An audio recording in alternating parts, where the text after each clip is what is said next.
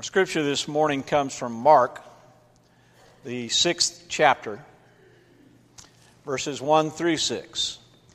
And in this uh, story about Jesus, it's uh, interesting to note, at least I think so, that Jesus, while he speaks, is not the one that's telling the story.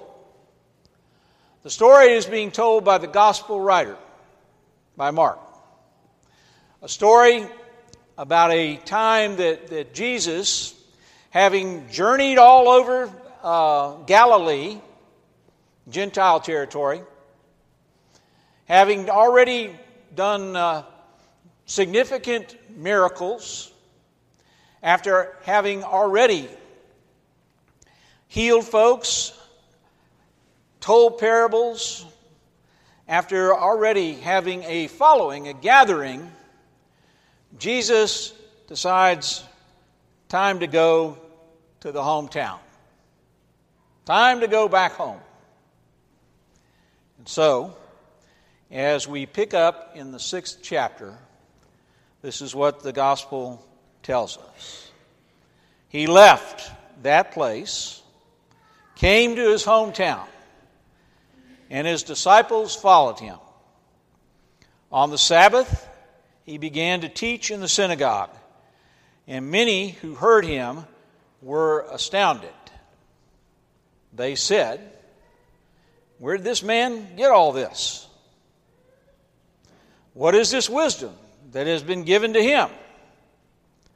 What are the deeds of power that are being done by his hands? Is not this the carpenter, the son of Mary, brother of James and Joseph and Judas and Simon? And are not his sisters here with us? And they took offense at him. Then Jesus said to them, Prophets are not without honor, except in their own hometown, and among their own kin, and in their own house. And he could do no deed of power there, except that he laid his hands on a few sick people and cured them.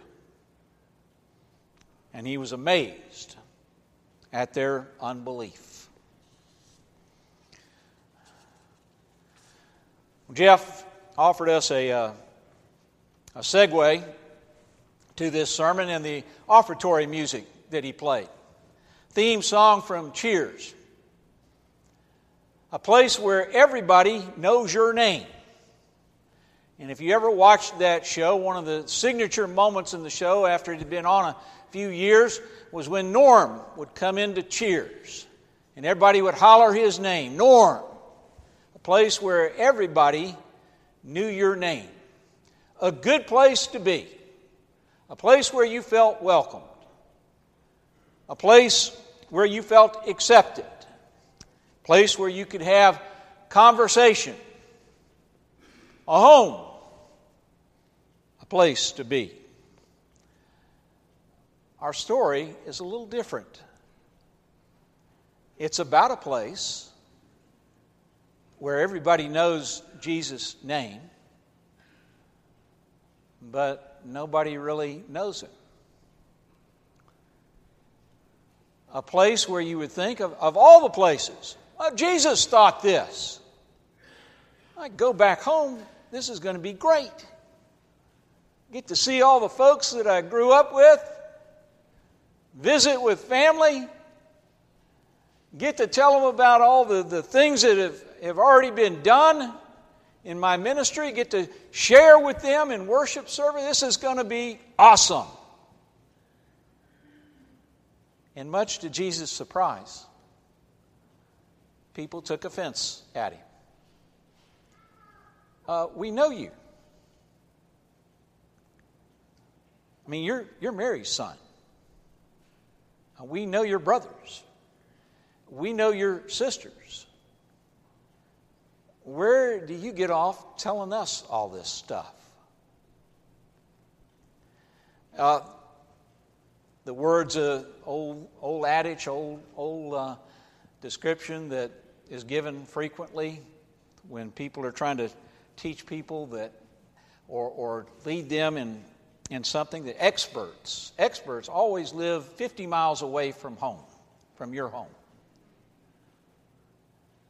So jesus comes back home to a place where everybody knows his name. But nobody knows him and i suspect at least on a few of their lips they were saying, well, you know, this is all well and good, this, this kingdom of God stuff, and the kingdom of God is near. That's all well and good, but uh, we have a certain way that we do things around here. We've always done it that way. And where does he get off telling us to do it differently? Seven last words of a struggling church or a struggling business or a struggling institution, we never did it that way before. They took offense. They were stating the obvious and missing the point. Very much like the obvious question to a boy who was asked to spell Mississippi. And he looked at the person who asked, asked him to do that and said, Well, do you mean the state or the river? Stating the obvious you're Mary's son. Your brothers, we know them. Your sisters, we know them. Who are you to share anything with us. Life oftentimes is something that happens while we're making other plans. Uh, we've already figured out what's supposed to happen. In, in the process, process of figuring all that out, we miss the point. We see the obvious and either ignore it dismiss it, or misinterpret it. Jesus shows up where everybody knows his name.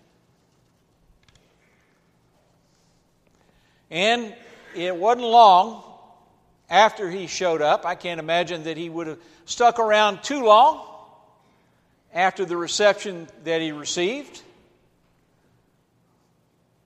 That occurred to him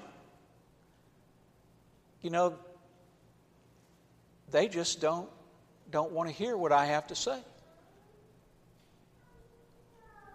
They don't have any, seem to have any interest at all other than to, to condemn me.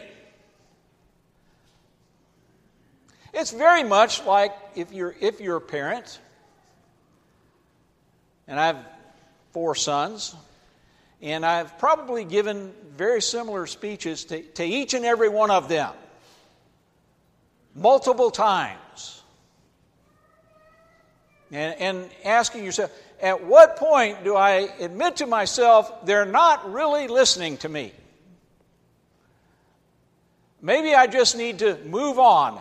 Maybe by some miracle, by the grace of the Lord, they'll get it They'll be reminded of something that I've said. It'll click somewhere along the way. But now is not the time, apparently. I think Jesus might have felt that way. Nobody's really listening. Nobody's really getting the point. And so the gospel writer says Jesus was astonished. He was astounded that nobody seemed to care. And he left. And as Mark says, without really being able to do a great deal. That seems to happen in the church and in different places where we're not listening, where we're not paying attention. He leaves the place where everybody Everybody knows his name. But very few people maybe nobody really knows Him.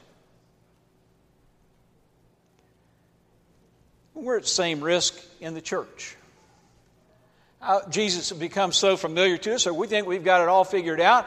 If the Christmas tree is lit up, we can name every bulb on the light on the Christmas tree and tell you exactly what it means. We got it, we know it. And so, when Jesus actually comes to us, you can say, uh, Really, Lord, we've already figured this out. We don't need your help. We don't need your teaching. And we forget that Jesus was careless about himself. He did all kinds of stuff that you wouldn't expect somebody to do, who travels around and doesn't have anything. Jesus was careless about himself. We're very, very careful. He was courageous. We're cautious. He trusted the unworthy. We trust those who have good collateral. He forgave the unforgivable. We forgive those who we think really deserve it or didn't hurt us too much. He was righteous and laughed at respectability. We are respectable and smile at righteousness. He was meek. We're ambitious. He saved others. As much as we think we can do it, we try to save ourselves. No need for God until we get in a crisis, and then we can conveniently lift up our hands to the shelf where we put God and take Him down, expecting Him to save us from the crisis. And by the grace of God, oftentimes that happens.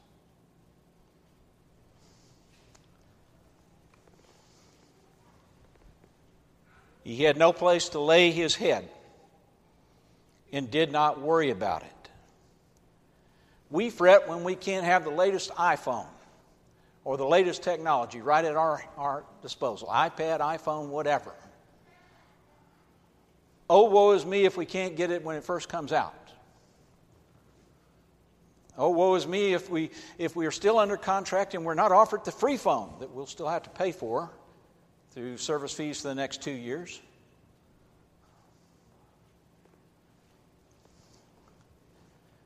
We're worried about inconvenience he had no place to lay his head. He did what he believed was right, regardless of consequences. We determine what is right, we decide that for ourselves, and then we decide how it will affect us if we actually do what's right. He feared God, not the world. We fear public opinion more than we fear the judgment of God. He risked everything for his Father. We make refuge, a religion, a refuge, a safe place, a place that meets all of our needs. Well, God will do whatever we want. God is like the cosmic concierge, the cosmic bellhop.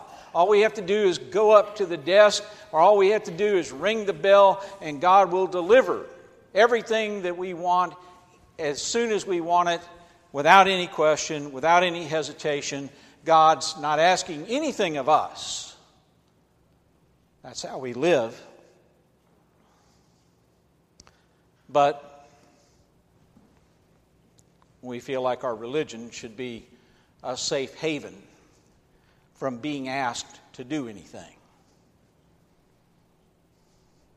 He took up the cross we neither take it up nor lay it down. We just let it stand there. Or we may wear it as jewelry. Uh, we may put it in a bookshelf somewhere in our home. We may have it as a bookmark for our Bibles. But we just let it stand there. without ever asking ourselves. We know all about the cross. So, God forbid that we should actually take up the cross and follow.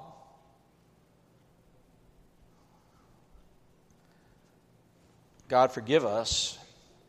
And in the freedom of your forgiveness, give us the courage. Strengthen our belief in Jesus Christ so that we can take up that cross and follow.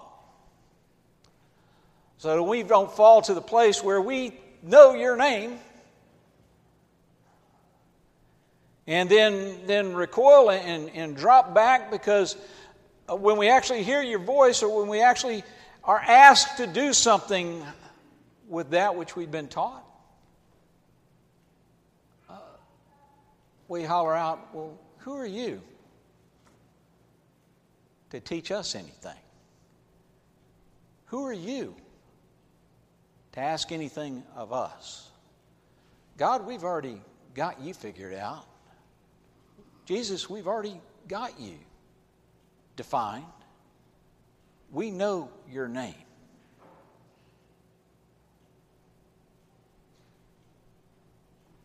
And we never really know Jesus.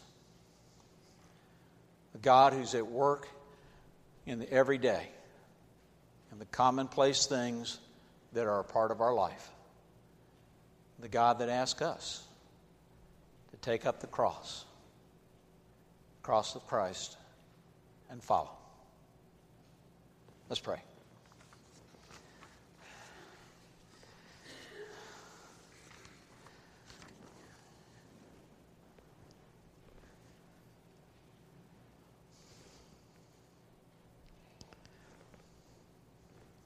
Dear God, we thank you for challenging us with your word, challenging us with the life of Christ, with the teaching of Christ, with the promise of Christ.